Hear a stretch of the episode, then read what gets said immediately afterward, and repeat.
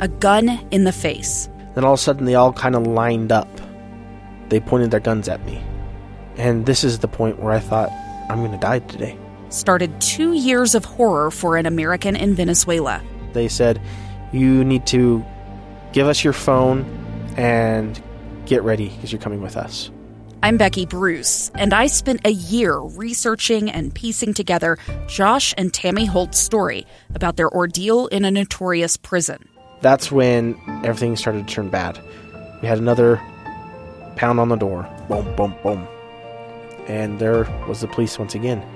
You can binge all of the episodes of Hope and Darkness on KSLPodcasts.com or wherever you get your podcasts.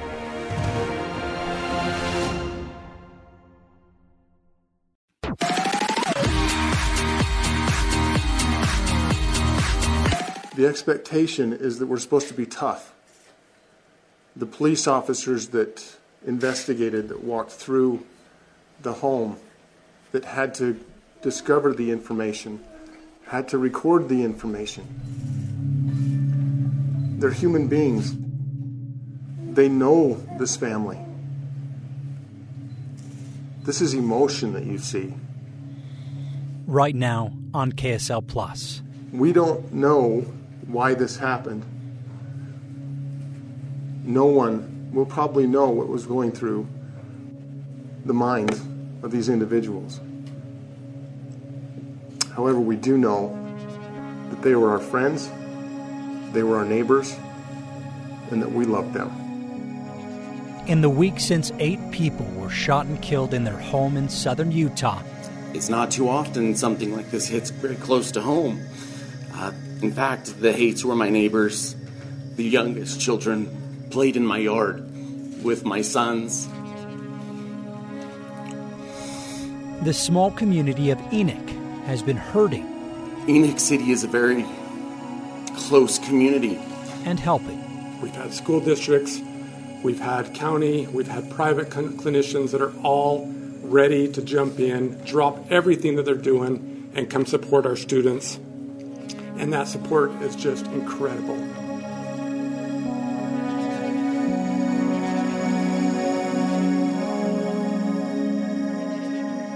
I'm Matt Rascon, and this week, my conversation with Enoch's city manager, Rob Dotson, who has been the face and voice of the community during this especially difficult time. I would say it's a great responsibility, but it's a it's a necessary one, and it's a blessing to be a part of this community. It's um, they're my friends, they're my neighbors. Uh, I'm just one of them. We talk about the impact this horrific event has had on the city and the good things people have been doing since to support family members, friends, and first responders.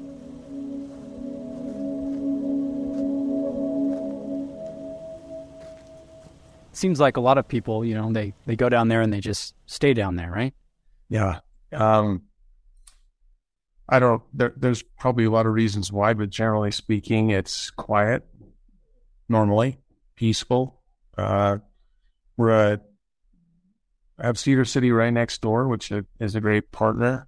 Um, most of Phoenix City, ninety five percent of the buildings are residential. So Wow.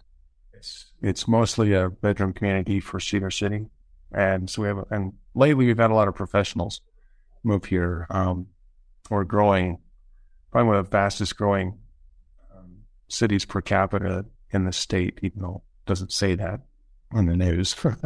Yeah. yeah, we're growing pretty fast. And and a lot of families.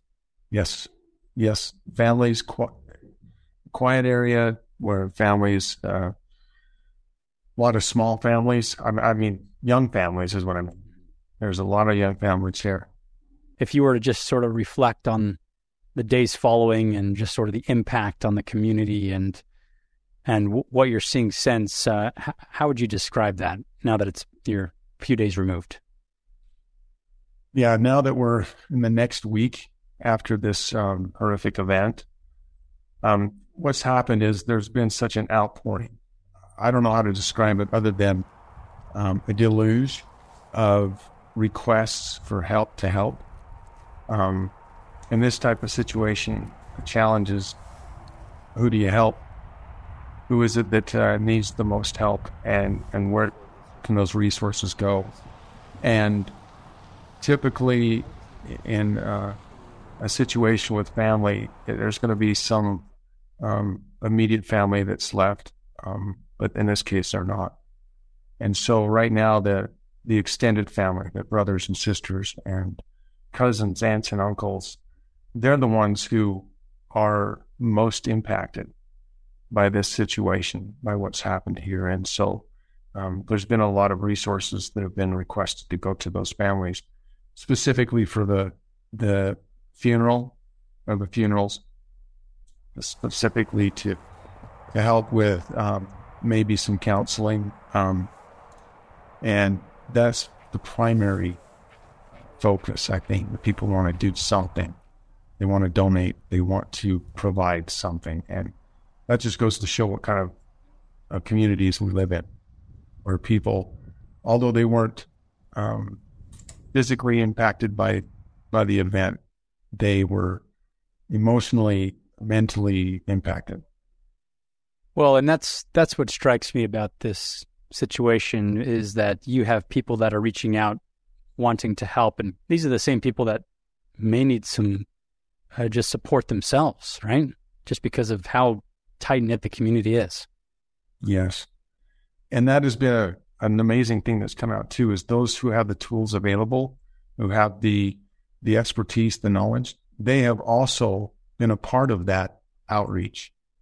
So not only those who are who are wanting to help in monetary or some kind of way um, to provide the community with with um, their love, that those that live here, but also those who have tools to help those of us who are impacted emotionally, mentally. Um, they're coming out in droves also. Tragic shooting, friends and strangers in the community are coming together to help out. The Haight family was well known, they were loved, and as new specialist Matt Rascon shows us, people are determined to give back. Yeah, we know so many, those who knew the family and those who didn't. Several of my colleagues and I took off down to Enoch not long after we learned about the shooting. And on one of the mornings, one of my colleagues and I watched a man pull up near the Haight's home at around 6 a.m. It was still dark outside. He got out of his car and walked over to a small memorial near the home, brushed off the snow, repositioned the items, and then jumped back in his car and left. The memorial included a wooden bench he had made and several stuffed animals, flowers, and candles people had dropped off. I caught up with him a little bit later. He said he was too emotional to talk, but said he and a couple of others in the neighborhood had taken it upon themselves to keep that memorial looking nice. Over the last several days, the offer of help and support to the family and community has only grown. Back with the What's Really Happening in Southern Utah podcast. This is Dan Kidder. Today we're going to have in the studio with us the executive director of Canyon How to Help Services. the Community was the topic on Dan Kidder's podcast. Talk with us about what has happened in this community and resources that are available. A longtime resident of nearby Cedar also City. It doesn't matter. People from all walks of life will come together in this community. I didn't know this family. Um, but what I did know was, is many of the law enforcement officers who had to respond to this tragedy. And we always talk about, you know, what law enforcement officers get paid, but we never ask what does it cost. You know, there were eight killed, but there were dozens wounded, and they're going to carry that trauma with them uh, for the rest of their lives. They'll never be able to move past what they witnessed in this horrific event. So we started the Friends of the Iron County Sheriff um, to work with the Sheriff's Department, but really with any first responders, and provide resources to them for mental health counseling. Now, Kidder is using his nonprofit, Friends of Iron County Sheriff, to gather donations and hold a raffle that will be used to both help law enforcement officers dealing with trauma and help pay for the funeral expenses of the Haight family. My purpose in all of this, and, and I think many of the other people who've, a lot of people who are putting on events and, and fundraising, is to help heal and help us to move on beyond this. And, and, you know, it's a shame that this beautiful area of the country and, and this these beautiful people that live here, the only p- way people in the rest of the country know about them is through this tragedy. Um, we hope that those who come here as a result of this will see what a great community this is and, and, the love that the people in this community have for one another, and uh, that we can move on from this and, and heal and hopefully be stronger, and that we can honor the memory of this family that deserves to be honored and, and deserves to be to, to be able to have peace. Others are also raising money for the family. Some have written notes and dropped them off at city offices. Agencies across the state have sent pizza or cookies. Some have made calls, others have left messages. A man and his service dog, Cooper, visited officers to show them some love.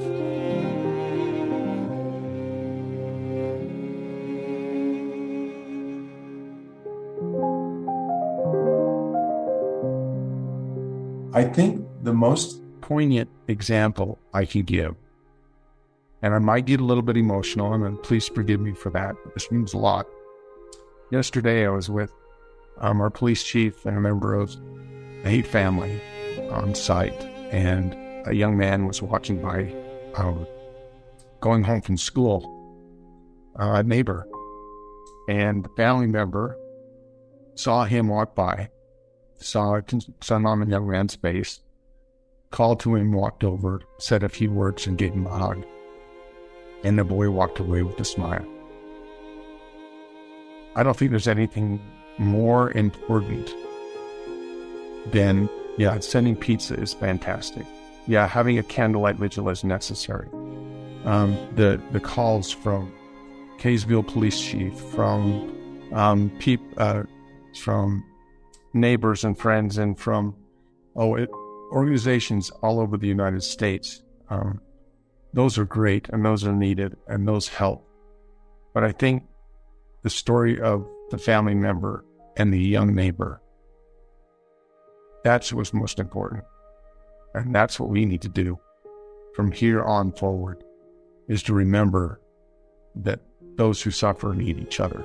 And and we can we can do that that's very possible, and it doesn't cost anything.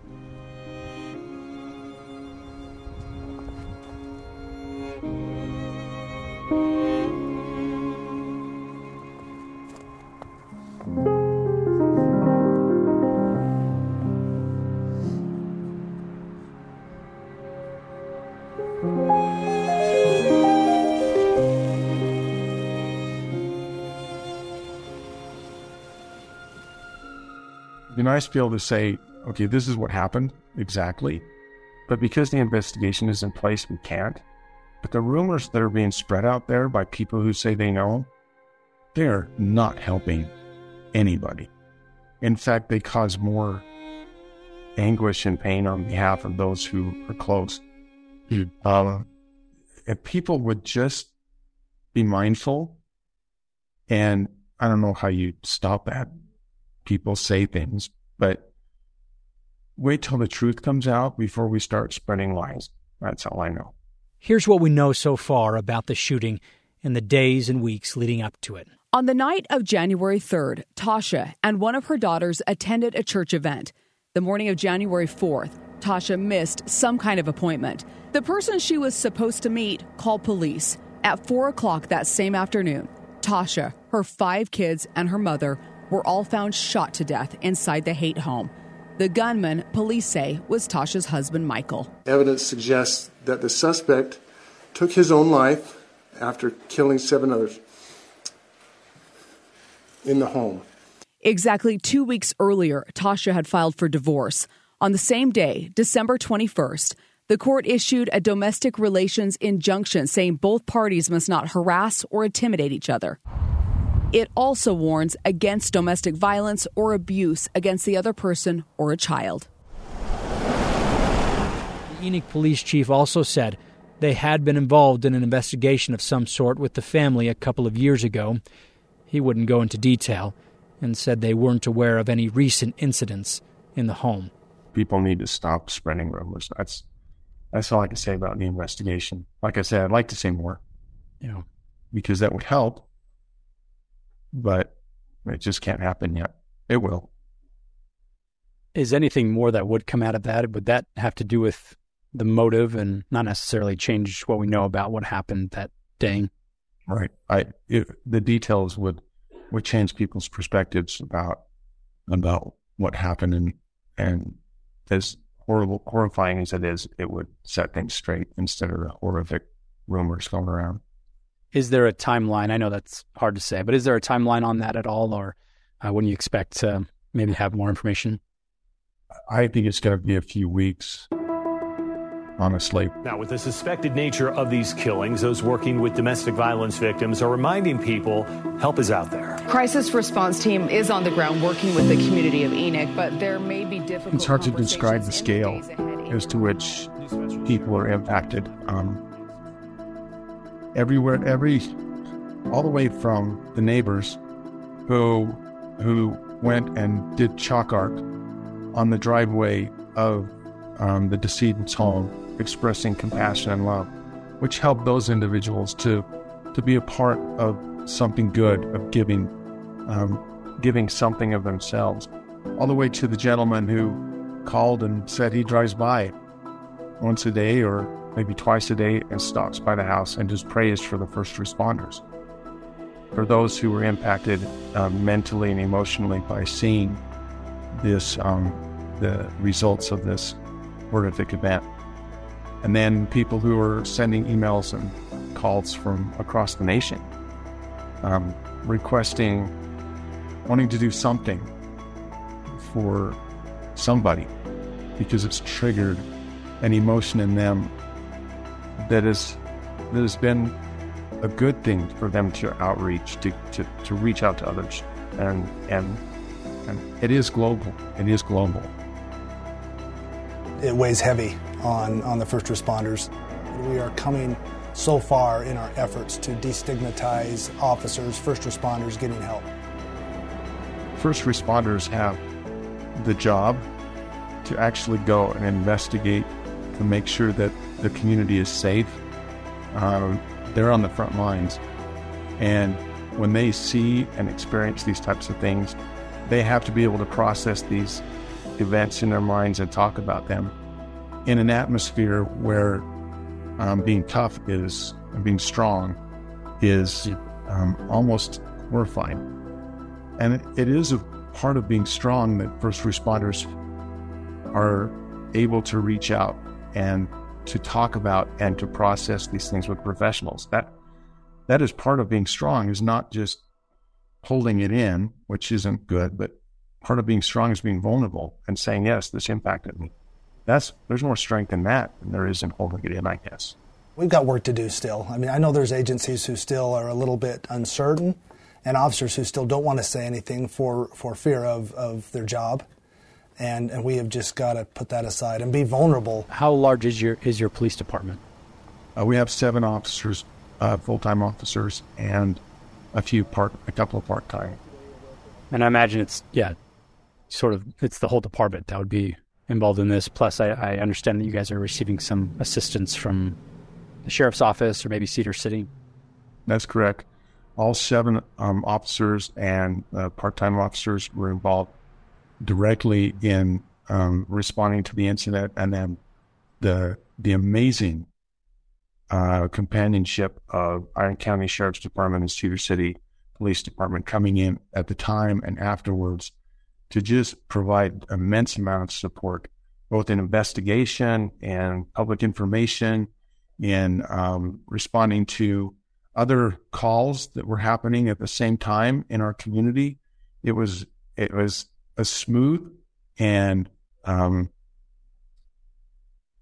amazing at the response that our partners gave us. It was it was beyond um, believe. It's amazing. Welcome back. As the investigation continues, the deaths in Enoch are already sparking conversations on Utah's Capitol Hill. Several bills are in the works to curb domestic violence and better protect victims. I'm curious uh, what what you and maybe the city has made of the just how far-reaching this story has been um, with outlets across the nation, across the world. I mean, the White House putting out a statement and um, and what that's been like for for you guys it is interesting how word like this of uh, this crisis for our community has out has gone out. Uh, I've received emails from uh, Germany, um, from um, heard from other countries, uh, the Netherlands. Uh, I mean, we go all around the world with the news and how it is immediate, and how social media is immediate, and how it puts the word out to all over the place. And so we've had a response back that's been um, not surprising, but amazing. Really has been amazing. It kind of hit me like a rock when my oldest said, Mom, we see things like this happen on the news. Um, you hear about it on podcasts, you see Dateline episodes, but it doesn't happen here. And it definitely doesn't happen to people that we know. It's not the sort of news that you, you know, I imagine that you know, would want people, you know, the first time they hear about the city is to is to hear about this. Um, what what would you say to the broader community and and those who have been seeing this story about what Enoch is and what the last few days have really shown to the the broader community, to other um, neighbors and friends throughout the country. I think this event and the app, the impact that it's had on our on our community and the communities around us and the world in general is it goes to show really how much one person in life can impact others for good. And I think that's the message that needs to come from this. The family members have been incredibly kind and loving towards so many people who have, have reached out to them. Um, we have re- received so many um, hundreds of requests to help. We've we have uh, watched the threads of connection come to light, and these connections are what create an environment where we can be healthy, where we can grow, where we can provide service to others. And I think that's the message: is this is all going to in the worldview go away. Something else is going to come in its place, and and people are going, a lot of people are going to remember, but it's not going to be at the top of their minds. However, what we do with this event and and understanding the connections that we have with others is what's important. This community is loving each other, is caring for each other, is uh, talking with each other. Um, the individuals that make up our community are are our community. And that's the way it is a lot of places. And I think that those who have experienced some kind of feeling about about um, how they want to have their community, we invite them to just care for each other, just talk to each other, know who your neighbors are. Yeah. Are you confident in just Enoch's ability to to heal from this? I mean, I, I don't know that you can say you'll move on from it, but uh, you know, just to to move forward and and to heal. Yeah, we actually we we move on, but we move on better. Mm. We move on, and we move on stronger. We move on with the intent to produce strength with by giving to others, not necessarily taking. And I think that's the that's the only way to move on and be healthy is to forget ourselves and think about others.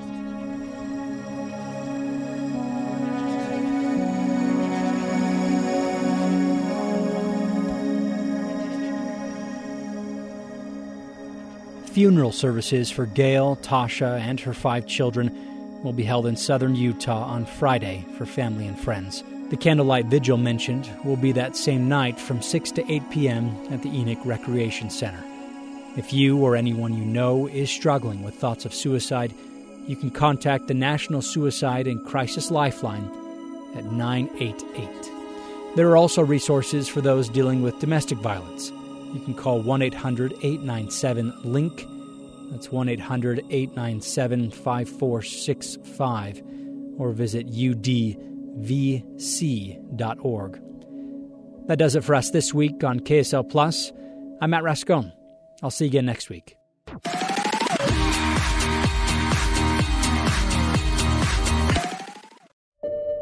I'm Dave Cawley, investigative journalist and host of the podcast Cold.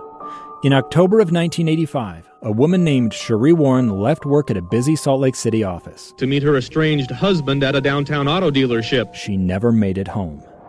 Cherie's car surfaced weeks later in Las Vegas. In the parking lot of a hotel casino. No one knows how it got there. Strange. It was strange. Both Cherie's estranged husband and her boyfriend raised suspicion for investigators. I kind of thought that he might have done something. But no arrests were ever made.